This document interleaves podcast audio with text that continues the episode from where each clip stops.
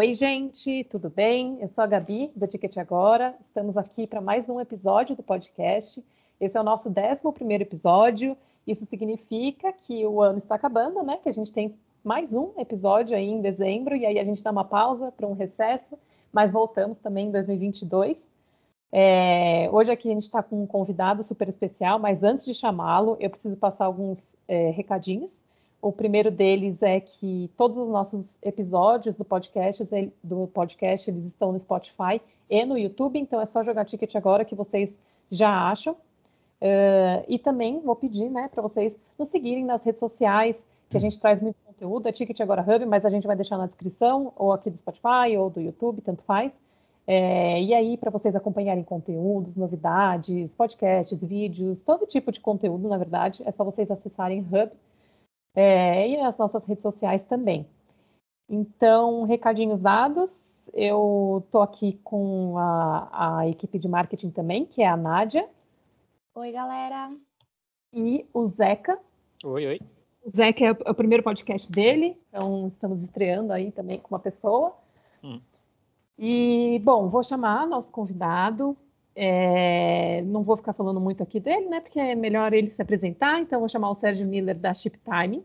E aí, seja bem-vindo, Sérgio. Muito obrigada pelo, por estar aqui, por aceitar o nosso convite. A gente sabe que esse finalzinho de ano é muito corrido, mas que bom que você achou um tempinho para compartilhar com a gente um pouquinho da sua trajetória, das suas ideias.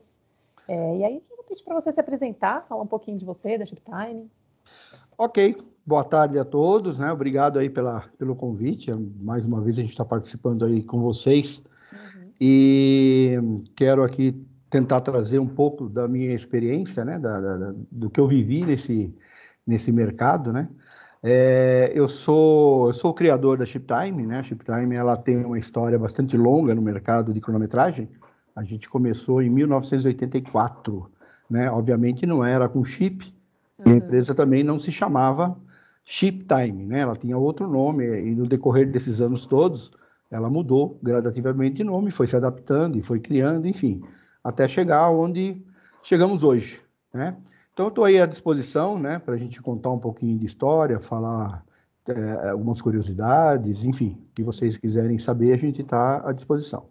Tá. Então, eu já vou começar aqui perguntando. Você falou desde 1984 que você trabalha então com, com cronometragem. É, como que foi assim começar lá atrás? Como que como que você entrou nesse meio, nesse, nesse mundo esportivo? Bom, na realidade foi por um acaso, né? Hum. Eu, eu não tinha contato nenhum com o mundo do esporte, muito menos com cronometragem, mesmo porque na época isso praticamente não existia, né? Uhum. E tudo começou. Eu, eu, trabalhava numa, numa empresa, eu era desenvolvedor lá na, na, área técnica, né, é, na área eletrônica e software também, né? E eu acabei, por uma coincidência, conhecendo a pessoa certa no momento certo, que é o Vasco, né? O, eu acho que ele é o grande pai de tudo que nós temos hoje aí, né? Acho que existem poucas pessoas hoje é, das mais antigas, que não tenha, de alguma forma, é, ou trabalhado com ele, ou aprendido com ele, ou tido ele como, como um assessor, né? como um mentor é, de tudo que aconteceu nesse mercado. Né? E ele foi sempre um cara bastante visionário, e na época, em 1984, ele estava trazendo para o Brasil um equipamento de cronometragem, mas era um equipamento manual. Né? Esse equipamento ele queria utilizar já na São Silvestre daquele ano, e ele precisava que alguém desenvolvesse um software que falasse, né, entre aspas, falasse uhum. com esse equipamento para trazer para o computador é, uma planilha de tempos para que a gente pudesse trabalhar de alguma forma, né? E meu chefe era corredor e conhecia o Vasco. Então, é, essa foi a ponte, né? Para ah, tá. que a gente conhecesse, para que o Vasco me conhecesse, etc. E dali surgiu essa parceria, né? Então, é, e essa parceria perdura até hoje, né? A ESCOM, que é, faz parte aí da, da, das empresas do Vasco, né? Ela é parceira nossa, o maior cliente nosso, enfim, estamos juntos até hoje, né? E na época... Mas... Hum. Não, desculpa, vai lá, vai lá. Só, só para concluir, né? Na época, é. É, a gente não tinha documentação nenhuma do equipamento, né? Eu tive que fazer um, uma série de estudos e, e conseguimos fazer, tá? E, na realidade, a nossa primeira prova não foi a São Silvestre daquele ano. A nossa primeira prova foi a, uma, a, um evento que já não existe mais. É, ela era uma prova também da Gazeta, de 21 quilômetros. É, chamava, é, deixa eu me recordar agora, já faz tanto tempo, Mini Maratona. O nome era Mini Maratona da Independência. Né? Ela acontecia na 7 de setembro e, e acontecia na Paulista. Né?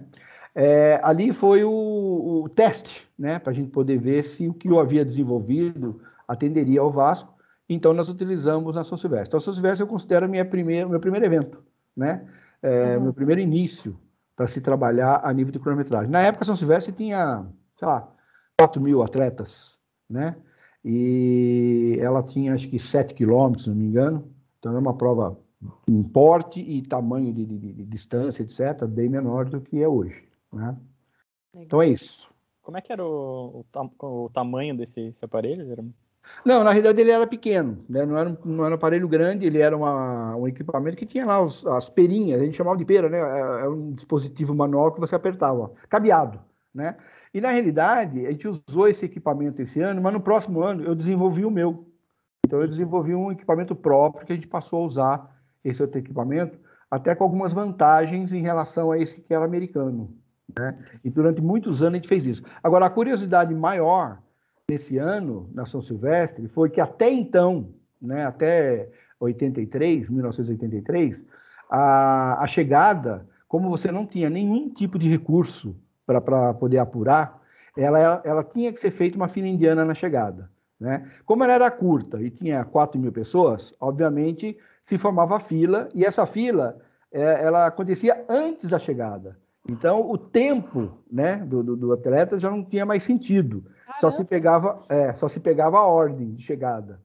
Quando a gente entrou em 84, com esse equipamento, que ele era multifunil, né? Ele, você podia fazer, é, e fizemos, né, oito chegadas simultâneas. Imagina oito corredores, é, é corredor, né? Não corredor de atleta, uhum. É, funil, tá certo? Uhum. Oito funis. Quando a pessoa entrava, chegava, ela entrava num desses funis. Esses funis era para manter a, a ordem do cara naquela entrada onde existia essa perinha. Então eram oito perinhas, né? oito, oito árbitros ali apertando. Quando o cara passasse por ele, ele apertava, registrava o tempo. O atleta entrava nesse funil. Ao final, ele entregava uma senha que vinha junto com o número de peito. E o número de peito na época também era outra coisa, né? era de pano. E a senha era um papelzinho plastificado grampeado nesse número de pano. Era tudo, né?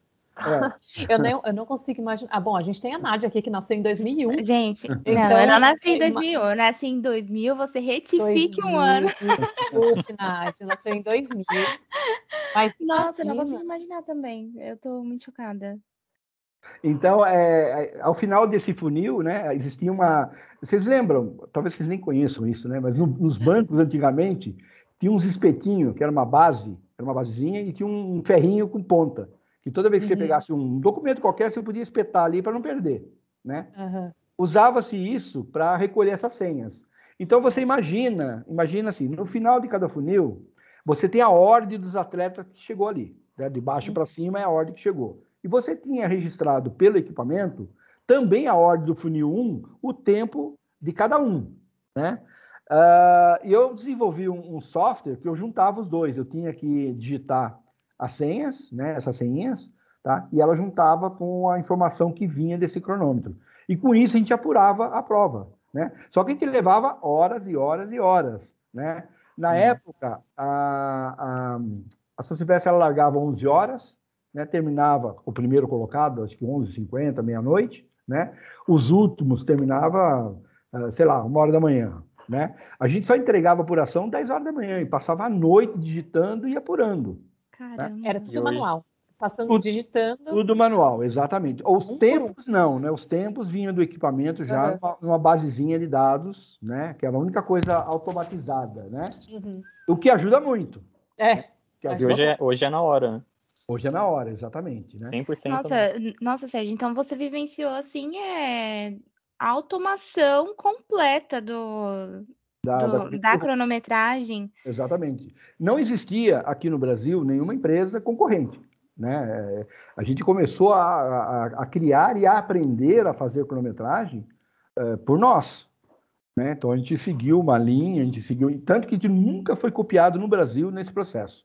E todas as provas grandes, nós é que fazíamos, né? com esse processo que era funcional. Era um pouco complicado, mas era funcional e era o único processo possível de se fazer uma cronometragem de prova grande. Caramba. E, bom, é tecnologia pura, né? E ela foi se atualizando, claro. Mas como que é para você, para vocês da Chip Timing, como vocês buscam essas novidades, essa tecnologia? Vocês olham para o mercado de fora ou a gente é, assim, referência de cronometragem? Na verdade, as pessoas têm que olhar para a gente. Olha, até um determinado período aí, um determinado ano, né?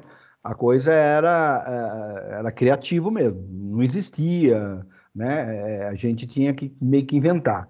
Hoje, a cronometragem com chip, ela já é uma tecnologia é, que eu diria que ela é, ela é totalmente é, já consumida no mundo, né? Então, uhum. existem muitas empresas que fazem, é, a, que, que, criam a tecnologia, que vendem a tecnologia, tá certo? Então, não é mais uma novidade, tá certo? Ela já está, vamos dizer, consumida. Tá? É, provavelmente vai surgir outras, outras tecnologias. O que está acontecendo hoje com essa é uma evolução.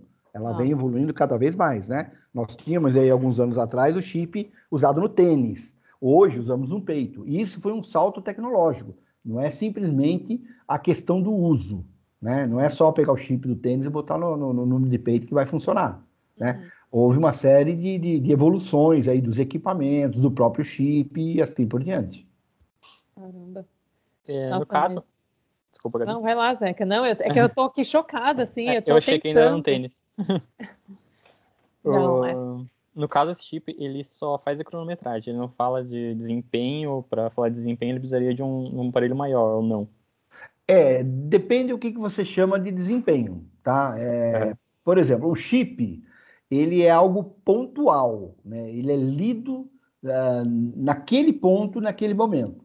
É, é como, por exemplo, você tem numa loja as etiquetinhas com código de barras. Ela está lá quietinha no canto dela, né?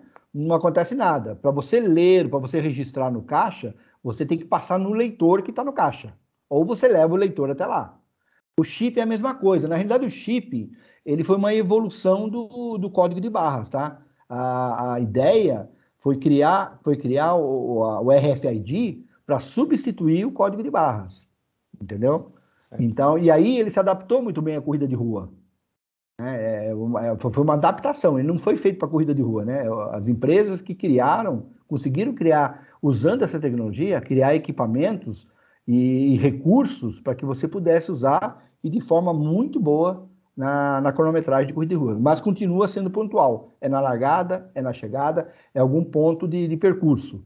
Se você quer uma performance, você pode, usando essas informações que você obteve nesses pontos, e, e, montar uma planilha e saber o ritmo do cara, o ritmo no primeiro trecho, no segundo trecho, né? É, então dá para você fazer alguns levantamentos importantes.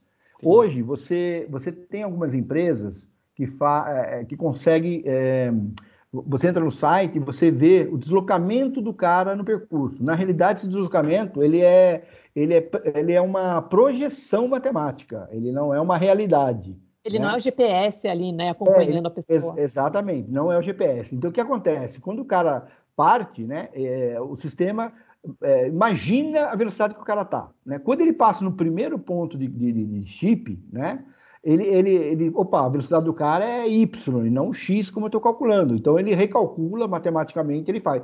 O, o, nosso GPS, o Waze, ele faz isso, né? Uhum. É, ele, ele, ele, imagina que você está indo para cá, de repente você pegou a marginal é, né, local e ele mandou você na expressa. Ele não sabe que você mudou porque a distância é pequena. Até ter um deslocamento grande para ele corrigir novamente. Tá? Então esse sistema também faz isso. Né? Tem que ser pontual. O pontual ele vai dar é, elementos, né, dados para melhorar o cálculo, para deixar mais preciso. Entendi. Legal. Nossa, muito legal. Sérgio, eu queria fazer uma pergunta, assim, é... e você já participou de corridas, assim, tipo, você correndo e acompanhar essa evolução ali do lado do corredor? Sim, sim. Eu, eu já, já corri, né, é, uhum. já fiz várias corridas, inclusive fora do Brasil também, né, é, até para testar a cronometragem do pessoal. Aquela tem que fazer uma, uma, avaliação, claro, do concorrente, é. né? Trazer uma... melhorias. É, deu uma pequena sacaneada para ver se, se a né? Ah. Mas, mas eu, eu tenho uma, assim, uma curiosidade com relação a isso, né? É, como eu não sou corredor, né? Eu não sou do esporte, mas eu acabei é, assim, aprendendo a, a correr. Uh, fiz treinamento com, com a Silvana Colli, com o Silvio Ribeiro, então já tive aí boas orientações, né? E eu lembro que eu fiz uma corrida da Corpore na época, é, talvez tenha gente aí de vocês que nem, nem lembra o que, que é a Corpore, né? Mas foi uma, uma grande empresa de, de corredores, né? Faziam grandes, grandes corridas e tal. E uma vez eu corri uma prova deles, né? E eu, é, para que eu pudesse completar a prova, né, eu tinha que correr numa, numa, num ritmo bastante controlado, né? E eu tinha lá o meu Garmin, né? Não era Garmin, eu nem lembro a, a marca, né? Eu tinha, mas era, era ruim de você ficar olhando, calculando, etc, né? Aí eu correndo, eu via as placas de quilômetro, aí eu olhava no meu relógio, aí eu via o quilômetro 2, o quilômetro 3, eu olhava no meu relógio e tal, e tinha que fazer conta de cabeça, né? E nessa época eu desenvolvi um, equipamento que a gente usou durante muito tempo, que era um marcador de ritmo. É um relógio que você põe a cada quilômetro, quando você passa, ele mostra, ele mostra para você a, o ritmo que você está passando naquele momento, né? Então eu tinha meu ritmo, meu ritmo não podia ser, tinha que ser 7, 7 por quilômetro, etc. E você sai empolgado, né? Para quem já correu, né? Uhum. É, é, pra... aquele, a, o primeiro tiro é, é, aquele que você usa todo o é. empenho. É, é então, e não pode, né? E não pode. Isso era uma coisa que eu tinha aprendido. Gente, não vá além do seu ritmo. Você não vai aguentar um décimo da prova. Né? E eu percebi que no primeiro quilômetro eu já estava com a língua de fora. Falei, não, peraí, eu, eu consigo correr melhor, né? E aí eu senti falta disso. Então eu acabei desenvolvendo esse produto, né? Isso foi em 2007. Em 2007 a gente desenvolveu o relógio de ritmo, né? E baseado nessa experiência minha de, de, de, de corredor lento. E é muito engraçado, porque não é tão distante, né? E assim, imaginar como é tão rápido a evolução né, de todos os materiais que são utilizados para cronometragem, para é, medição de desempenho, é surreal. É, exatamente. É, e outra, né? Atualmente você tem essa velocidade muito mais acentuada, né? E, e a, pergunta que me fizeram ainda há pouco tempo, acabei não completando, né? Como é que eu faço para fazer a evolução, né? É, existe essa de você olhar, evidentemente, o mundo lá fora, as empresas de cronometragem lá fora, etc. Mas, basicamente, é acompanhar a evolução tecnológica que você pode usar para desenvolver um equipamento. Então, eu participo de feiras é, internacionais, né, já fui em muitas delas, para conhecer tecnologia. Então, a gente conhece tecnologia e com a, com a criatividade e com a necessidade que você tem no seu, no seu mercado, né, você acaba uhum. criando a, o equipamento mais adequado. Legal. Ótimo.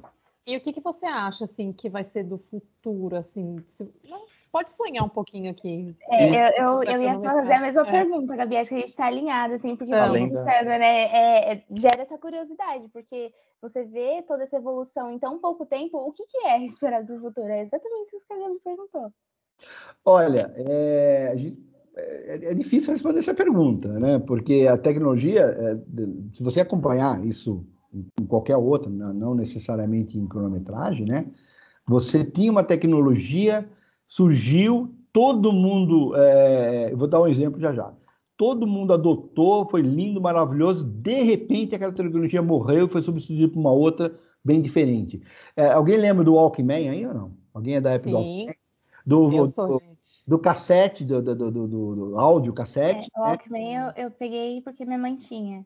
Hum. Então, e de repente, meu, aquilo foi uma revolução mundial, aquilo foi uma loucura, né? E hoje, o que, que se fala disso? Nada, né? É, e aí, aí, surgiu o iPad, aí, aí, aí não sei o quê, um uhum. monte de coisas aí, né? E aí acontece que é, é, isso também né, começou a ser substituído pelo celular. Então, o celular hoje englobou é, uma série, é tudo, né? Tudo. Então, hoje você vê vídeo, você vê, é, ouve áudio, você é, é, controla equipamento de cronometragem, caso vocês não saibam, Tá? Então, existem já aplicações para você controlar o equipamento, ou seja, é, aplicações para a empresa de cronometragem. Né? Então, é, é isso vai ser é, provavelmente é, de uso comum. Né? É, eu, eu, por enquanto, eu acho que ainda não é viável, né? Porque você não pode é, uma uma cronometragem, uma prova grande, você requer, né, uma, uma base de informática pesada, tá? Então são vários computadores, para não dizer muitos computadores, né? E, e para você garantir ali aquele ponto e aquela massa de dados total. Mas eu não duvido muito que mais um pouco tempo aí vai ter muito mais coisa no celular do que a gente possa imaginar. Com certeza. É, vai muito rápido, a gente nunca sabe também, igual você estava falando, uh, um Walkman, aí depois vem um MP3, um iPod, hoje todo mundo usa pelo celular, daqui a pouco a gente Exato. não sabe mais. Mas talvez em algum momento comece a ficar um pouquinho mais devagar, e aí só vai atualizando o celular. Por exemplo, o celular vai ficando mais completo. É, e outra coisa, né? no, no, caso aí, mais especificamente da cronometragem, está falando do chip de RFID, né? Esses chips estão assim evoluindo de uma maneira tão absurda, né? Eles vão diminuir de tamanho, eles vão melhorar a performance, né? E isso faz com que os equipamentos que fazem leitura etc, também diminuam, né? Uhum. É, e com isso você vai é, simplificar a cronometragem, não vai ter tanta parafernália, né? Então, uhum. em pouco tempo isso também vai, vai reduzir muito, tá? Hoje já você não precisa mais de ponto de informática é, em alguns pontos de controle, você faz via nuvem. Você bota o equipamento lá, ele já está conversando com a nuvem, e lá na chegada, né, a apuração principal já está descendo as informações automaticamente. Entendeu? É, essas informações você já pode jogar na nuvem também e estar disponível nos smartphones dos atletas é, em tempo real. Né? Você faz a sua chegada e imediatamente aparece o seu celular. Não é o, é o SMS, tá? É, é uma outra tecnologia de nuvem mesmo. Isso também já está bastante usado. É, então, talvez as, é, esses avanços sejam mais para rapidez e para deixar tudo mais instantâneo do que hum. efetivamente para tecnologia, né? A tecnologia vai melhorando, mas talvez a rapidez seja o ponto-chave, assim. Exatamente. É isso mesmo. É, bom, a gente tinha deixado aqui alguns outros tópicos, já vou passar para o próximo que a gente não poderia deixar de falar, né, sobre pandemia. A gente traz vários organizadores aqui, a gente já escutou diversos organizadores e do momento da pandemia, e agora a gente voltando, né, a gente já consegue ver o mercado se reerguendo. Mas eu queria saber a sua visão, né, é, com uma empresa de cronometragem, né, fornecendo esse serviço, qual que foi a sua visão da pandemia, como que foi para você, e hum. o que você acha do futuro dos eventos a partir de agora? Você acha que vai explodir muito mais do que estava? Olha, bom, são duas perguntas aí, né? Uhum. A primeira é como é que foi, né?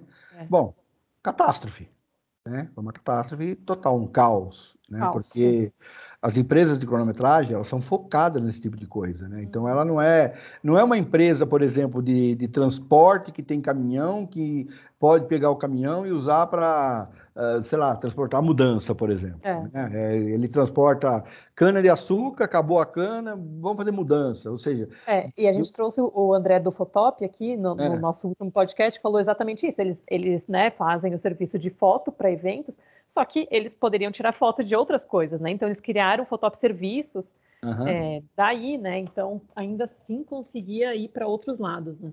Isso. Então a gente, quem, quem, é, quem era da cronometragem especificamente, né, ficou de mãos abanando. Né? Ah, o nosso principal cliente é o organizador, o organizador parou por força de lei, né?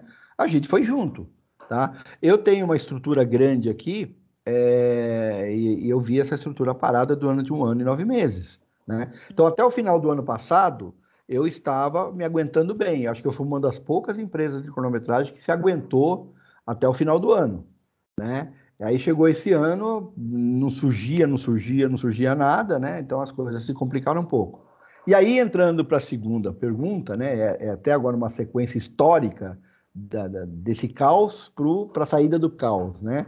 A uhum. gente já, assim, com poucos eventos, a gente já conseguiu sair do vermelho, entramos para o azul rapidamente, né? E só que estamos desestruturados, né? Assim, a Shiptime aqui, como ela tinha uma estrutura, né? Eu tive que demitir pessoas e tudo mais, vender veículos, essas coisas todas. Então agora nós estamos levantando, readmitindo pessoas, enfim, criando novamente. Só que os eventos já surgiram.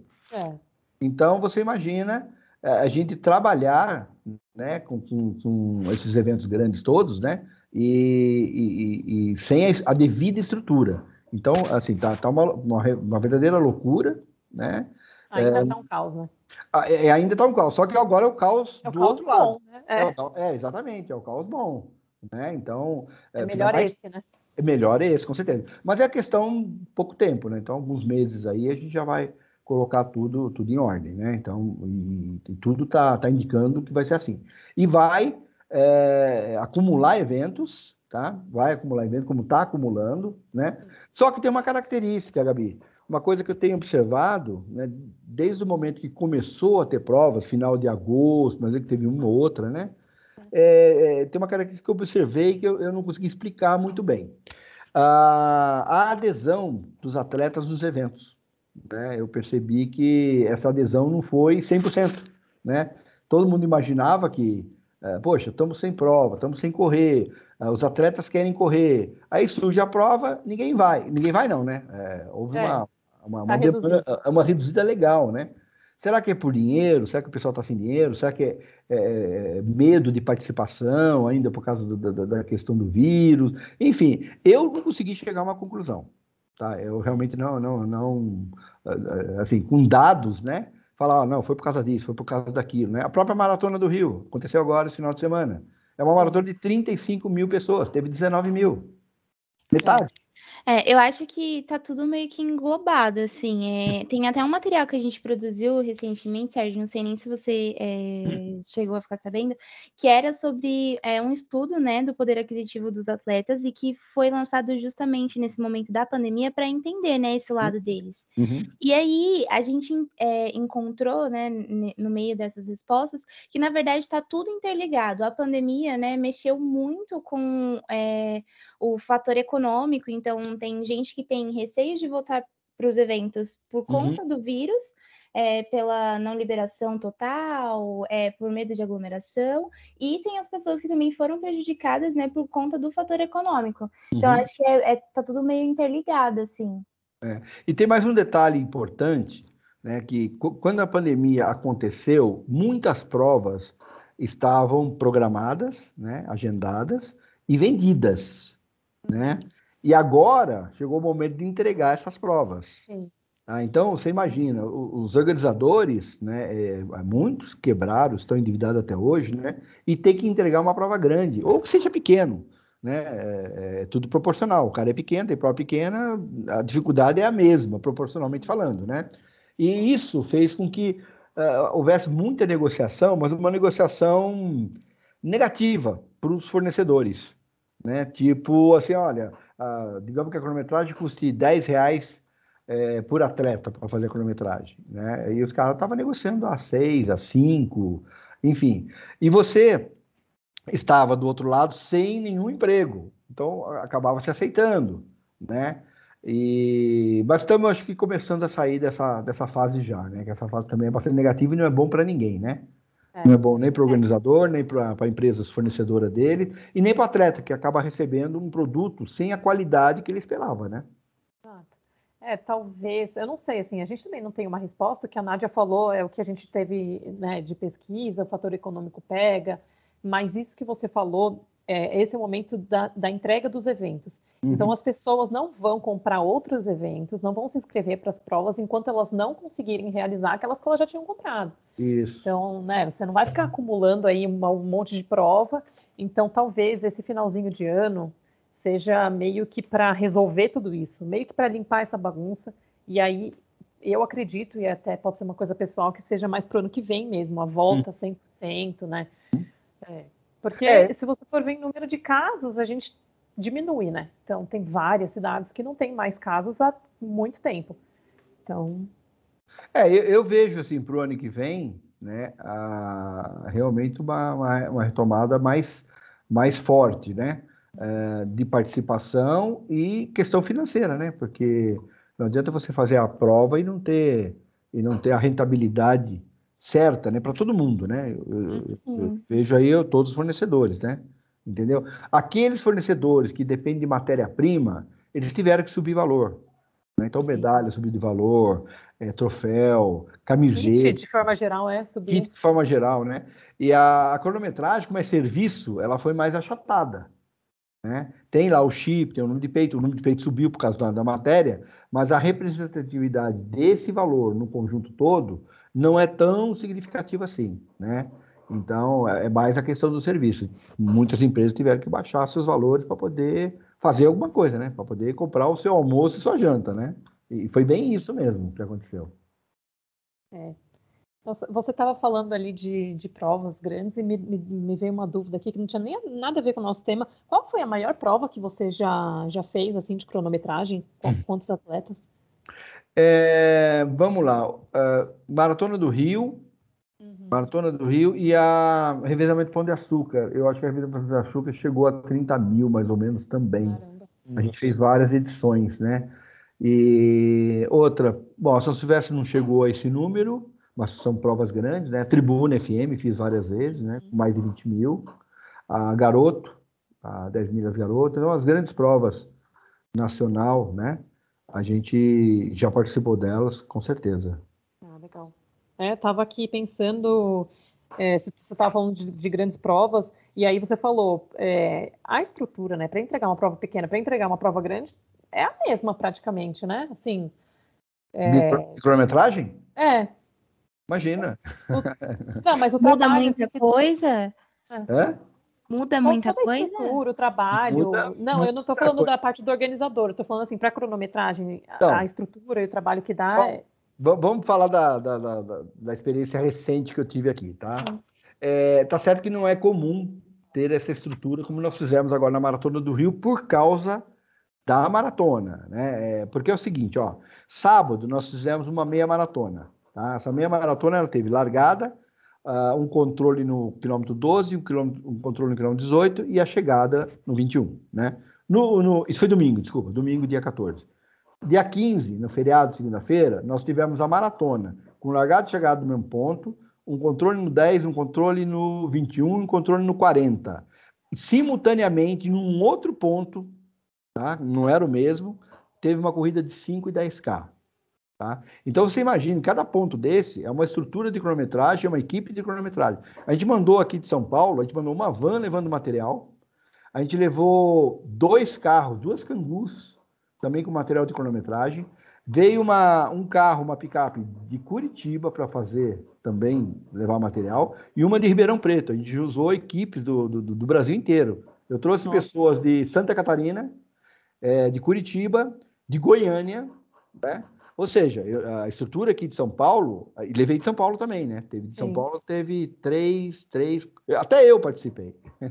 até eu trabalhei nessa. então, é assim, é, é uma coisa realmente é, de magnitude Nossa, Não, é muito gente. diferente do que, eu, do que eu imaginava, assim, é, agora eu percebi que eu sou totalmente leiga nessa parte de conhecimento da da preparação para a cronometragem em si. Então é muita coisa, é muita gente, meu Deus, eu é, é, vai muitas pessoas, muitos equipamentos, tá? A entrega de kit, né, foram três dias, são, foram 64 computadores, você ter uma ideia. É. Também nós que nós é que levamos tudo isso, né? Essa estrutura toda também foi nossa. Caramba. Já, já aconteceu algum problema, sei lá, algum chip que deu defeito, alguma coisa assim que não marcou? O então, tempo? Isso é, é normal? Com que frequência? É, é, é normal. É.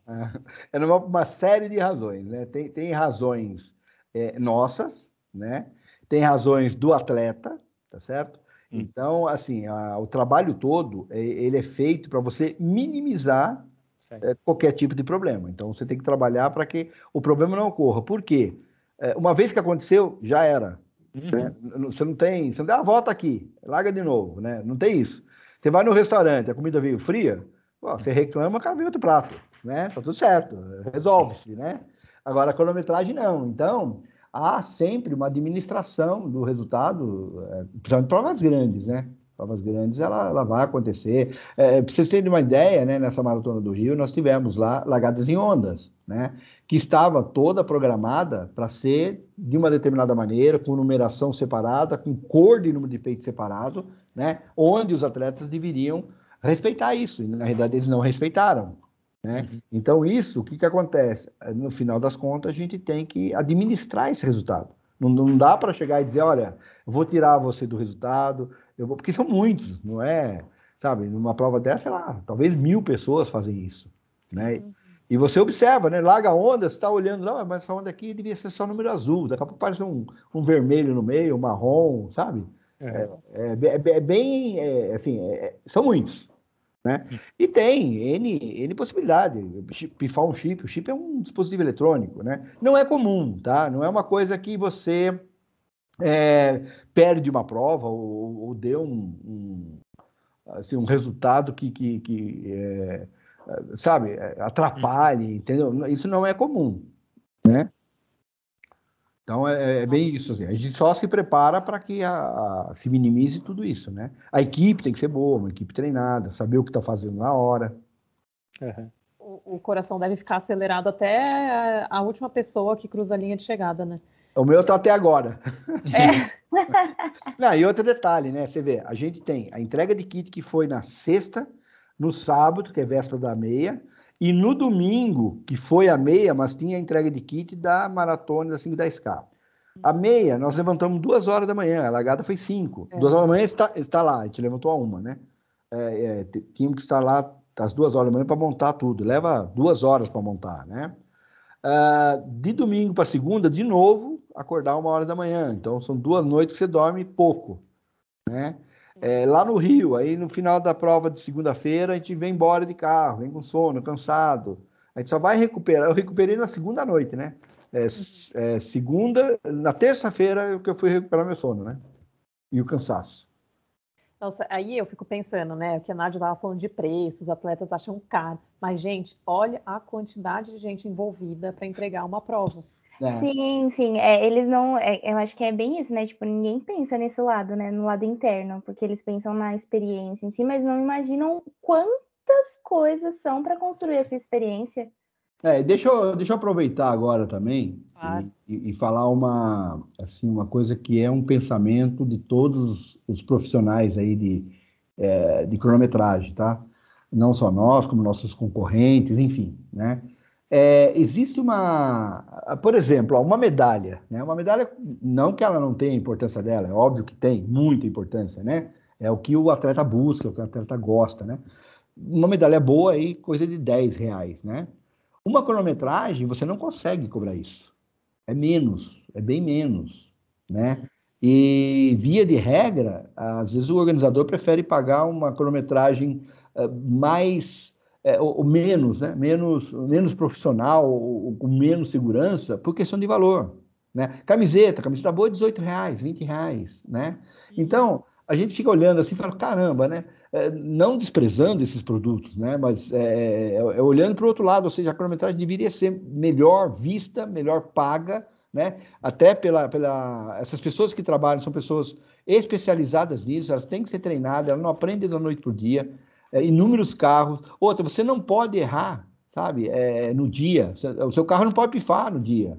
Sim, não pode acontecer nada de errado, né? Não pode acontecer nada de errado. Você não pode ser assaltado, você não pode. Nada, nada. Pois é, é, é, é nem isso. não pode acontecer nada com você, você tem que estar intacto. Você não pode ficar com dor de barriga. Nada. É. Então, por isso a gente coloca duas pessoas nos pontos, né? Se acontecer alguma coisa com um. E eu já tive isso, uhum. né? Já tive é, o, o, cara se machucar, por exemplo, e teve um que acordou com febre quando foi ver estava com, sei lá, acho que dengue, alguma coisa assim. Então não teve condições de trabalhar. Ficamos sem uma pessoa, né? Já tive acidente em estrada, já tive morte em estrada. Meu Deus. Né? Meu é, Deus. Assim, já tive. O que você imaginar já passou, porque olha, só na hora, só na era de chip descartável, tá? Chip descartável. A gente teve uma outra era de chip retornável, tá? Uhum. Só na era de chip é, descartável, eu tenho 7 mil provas. Tá? A gente começou em 2005. Né? São 7 mil provas. Então, fora o. Descartável. É, só com esse é descartável. Uhum. Né? E, porque quando eu introduzi o descartável, eu comecei a, a, criar códigos de prova, né? Então, toda prova que eu faço, eu tenho um número, né? A Maratona do Rio foi 7.055, tá?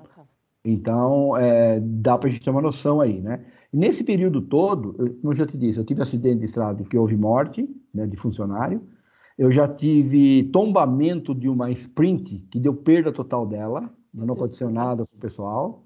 Né? Eu já tive assaltos, eu já tive, que mais? Uh, quebra de carro, enfim, né? Então, assim, se for contar a parte triste da nossa história, né, tem muitas, tá certo? Mas, fel mas, felizmente, né, a nossa história sempre foi mais de, de, de coisas felizes e de sucesso do que das partes tristes, né? É, mas isso que você falou, né, talvez eu não sei, é, é, por isso que é importante a gente abrir esse espaço para falar de cronometragem. Muita coisa a gente está aprendendo aqui também. A gente não tem ideia da dimensão que é a uhum. cronometragem e talvez os atletas também não saibam, alguns organizadores que devem estar começando agora também não saibam e é, acabam pecando é, nisso da entrega da experiência, né? Então, vou uhum. pegar uma cronometragem mais barata e aí acaba entregando, né, de uma forma que não, não foi tão legal. Então, é, é acho que é importante a gente falar, né? É, essas coisas, assim, cada vez mais mostrar, porque realmente, né, o que a gente tá, o que você está falando aqui é, é, um negócio, é uma estrutura gigantesca. É, talvez a estrutura do tamanho da prova, né? Ah, com certeza, é, é bem grande. É. Então, não é uma coisa pequena, não. Né? É, então, assim, não dá para ir com um carro só. Porque você chega lá, eu posso pegar um caminhão, levar todo o meu material como uma estrutura de, de, de arena. Só que a estrutura de arena, o cara começa um dia antes de distribuir grade, distribuir as barracas e tal. O meu não dá para distribuir. Então eu não posso ir com caminhão grande. Então no local tem que ter um carro para cada lugar. Uhum. Entendeu? Tem que disparar a equipe para aquele ponto, o cara vai naquele momento. Não dá para ir na véspera. Não tem como, né? Não tem segurança, não tem é, trânsito, não está fechado, né? E uma Verdade. série de outras razões aí. Não, tem muita coisa para pensar. Uh, bom, a gente já está com quase 45 minutos aí de, de papo. Nossa, eu já? acho que já passa rápido, Nossa, é, passa, passa muito rápido. rápido. Quando a gente vê, a gente já está uma hora aqui falando. Uhum. É, e aí, eu acho que já podemos começar a encaminhar assim nosso nosso podcast para o fim. E queria pedir para você deixar uma dica para fornecedores é, de produtos, de serviços é, que estão começando agora ou que já estão nesse mercado, alguma coisa que você queira falar assim, abrir seu coração nesse momento? é, bom, na realidade, assim, é, é, como eu vivia esse mercado desde os primórdios, né, desde a da, da época jurássica, a, a, gente aprendeu muita coisa é, na raça, né, uhum. dando cabeçada mesmo, errando bastante, né, é, fez parte. Né, a gente não tinha referência, a gente, por um período, a gente passou a ser a referência, né? Então, e hoje, o que, que acontece? É, as pessoas, quando entram nesse mercado, ela, ela, ela tem vários padrões para seguir, né? Ela tem, ela tem referências que ela pode seguir. Ela pode ir num evento, assistir um, dois, três eventos e olhar como é que as coisas são, né? Os caras que estão entrando agora vão ter essa facilidade, né? A única coisa, assim, que eu acho, que aí não é só para cronometragem, fornecedor de corridas, enfim, né? É para o empreendedor, né? É sempre focar na questão da gestão, né, que ela é, ela é, importante, né, e a, a, questão da qualidade do serviço dele, seja ele qual for, para que o mercado possa crescer junto, né? Se você tiver fornecedor aí que é baratinho, mas o produto também é chinfrinzinho, né? É. Você, acaba, você acaba é, destruindo o mercado de uma certa forma, né? Felizmente. Puxa muita gente, né? É, exatamente. Mas felizmente o que eu vejo é que a coisa está mais para qualidade do que para não qualidade. É, é, isso pelo menos eu vejo em termos de camiseta, de medalha, porque há uma competitividade entre eles que faz com que o cara se preocupe. Na cronometragem também acontece isso. Né? Então isso é bom. É, o fato de ter mais empresas, o fato de você ter mais competitividade no mercado, você melhora a, a qualidade de cada um. Né? Então, quem está entrando no esporte como um, um empreendedor, como um empresário, sério, né, ele vai se preocupar com isso e, e, vai somar nesse mercado. Então, é isso que eu acho que, que tem que acontecer. Para entrar, para subtrair, meu, esquece que vai quebrar, sabe? É. Vai, vai pular fora logo, logo. E tem muita gente boa já, né? Tem, não, tem. Não dá para entrar, entrar embaixo, né? É, exatamente. É bem por aí. Não é. dá para arriscar, né? O, o organizador pode arriscar mais. Exato. Legal. Bom, eu acho que a gente pode encerrar. Eu quero agradecer de novo, muito, muito obrigada mesmo por participar. Acho que foi muito legal. Eu, pelo menos, aprendi muito aqui com você hoje, escutando assim, várias coisas não tinha ideia, né? É, então, muito obrigada novamente. E Nadia Zeca, se vocês quiserem também falar alguma coisa aí no final, que eu. Ah, eu também quero agradecer, né? Não aprendi muita coisa aqui no, nesse podcast. É, você trouxe uma visão pra gente, acho que até pro mercado inteiro, né, que vai ouvir a gente, que é uma visão que não é todas as pessoas que têm, é uma visão que é totalmente necessária. E eu queria agradecer a sua participação e né, a sua dedicação, a sua paciência aqui para ensinar a gente sobre tanta coisa. Até com uma pessoa, eu, geração 2000, que não sabia nem. sabia nem que era o Walkman ali. metade das coisas que, né, estamos usando de exemplo, mas assim, é, é muito legal a gente ver, é, poder acompanhar toda essa evolução, né, tecnológica e saber que você estava ali, foi você que deu o passo inicial praticamente para esse mundo de corrida que apaixona tantas pessoas, né, atualmente. Então é isso, eu só queria agradecer mesmo. Também quero te agradecer, eu não imaginava o tamanho da estrutura disso tudo. É, foi muito legal, obrigado mesmo. É, eu que agradeço aí a paciência de vocês, as perguntas, tá? E estou à disposição. Quando precisarem de alguma coisa, a gente está aí novamente. Eu ainda tenho. E olha que a gente chama, hein? A gente vai chamando. É, é, eu, eu, eu, tenho já é, toda essa, essa bagagem de anos aí, né? É, e acredito que eu vou ter outro tanto ainda pela frente, né? Pelo menos eu estou inteiro aqui ainda, né? Com certeza. e cheio de criatividade ainda, viu? É, aí daqui uns 10 anos a gente faz outro podcast para falar, e aí a gente compara esse aqui de 2021 com o de 2031, e aí a gente vai vendo o que, que mudou no mercado. É isso aí. Faça, deixa, deixa uma aposta aí, como é que você acha que vai estar daqui 10 anos? Né? Daqui 10 anos, eu vou te falar, viu? É, eu tenho visto as evoluções em tudo quanto é área, meu, eu, me assusta, sabe? Eu sou da tecnologia, eu sou da, de, de evoluções, vi muitas evoluções, né? É, porque na minha época, em 1980, que tinha reserva de mercado, não sei se vocês é, é tiveram conhecimento disso, né? As coisas demoravam anos para mudar ou aparecer alguma coisa realmente nova, né? Demorava-se 10 anos. Hoje, de um ano para o outro, some um celular do mercado e aparece um que, meu, tem coisas que você não faz ideia, né? E isso vai acontecer em todas as áreas. Carro, né? Hoje os carros que estão aparecendo aí, os caras estão falando, né? Hum. É, andar não importa, tá certo? Ele tem que falar com você, né? É, faz companhia para você, tá certo? Então, é, é, assustador, assim, na minha opinião, é, é bastante assustador. Então, é, podemos esperar muita coisa diferente. Não dá nem para assim é, dizer para que lado vai. Eu, eu não consigo. Né? Eu, assim, se eu tentar imaginar, sonhar, inventar, eu acho que eu não vou ter tanta criatividade assim. Né? Então, que vai, que vai mudar e muito, com certeza. Em coisa de anos, tá? Dois, três anos aí vai mudar muita coisa. Então a gente vai fazendo o nosso.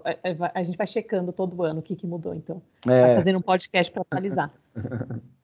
É bem tá isso. Tá bom, então. Muito obrigada, Sérgio. Obrigada. Obrigada, Obrigado a vocês. Gente. Um abração para todos. Tchau. Um abraço. Um abraço. tchau. tchau.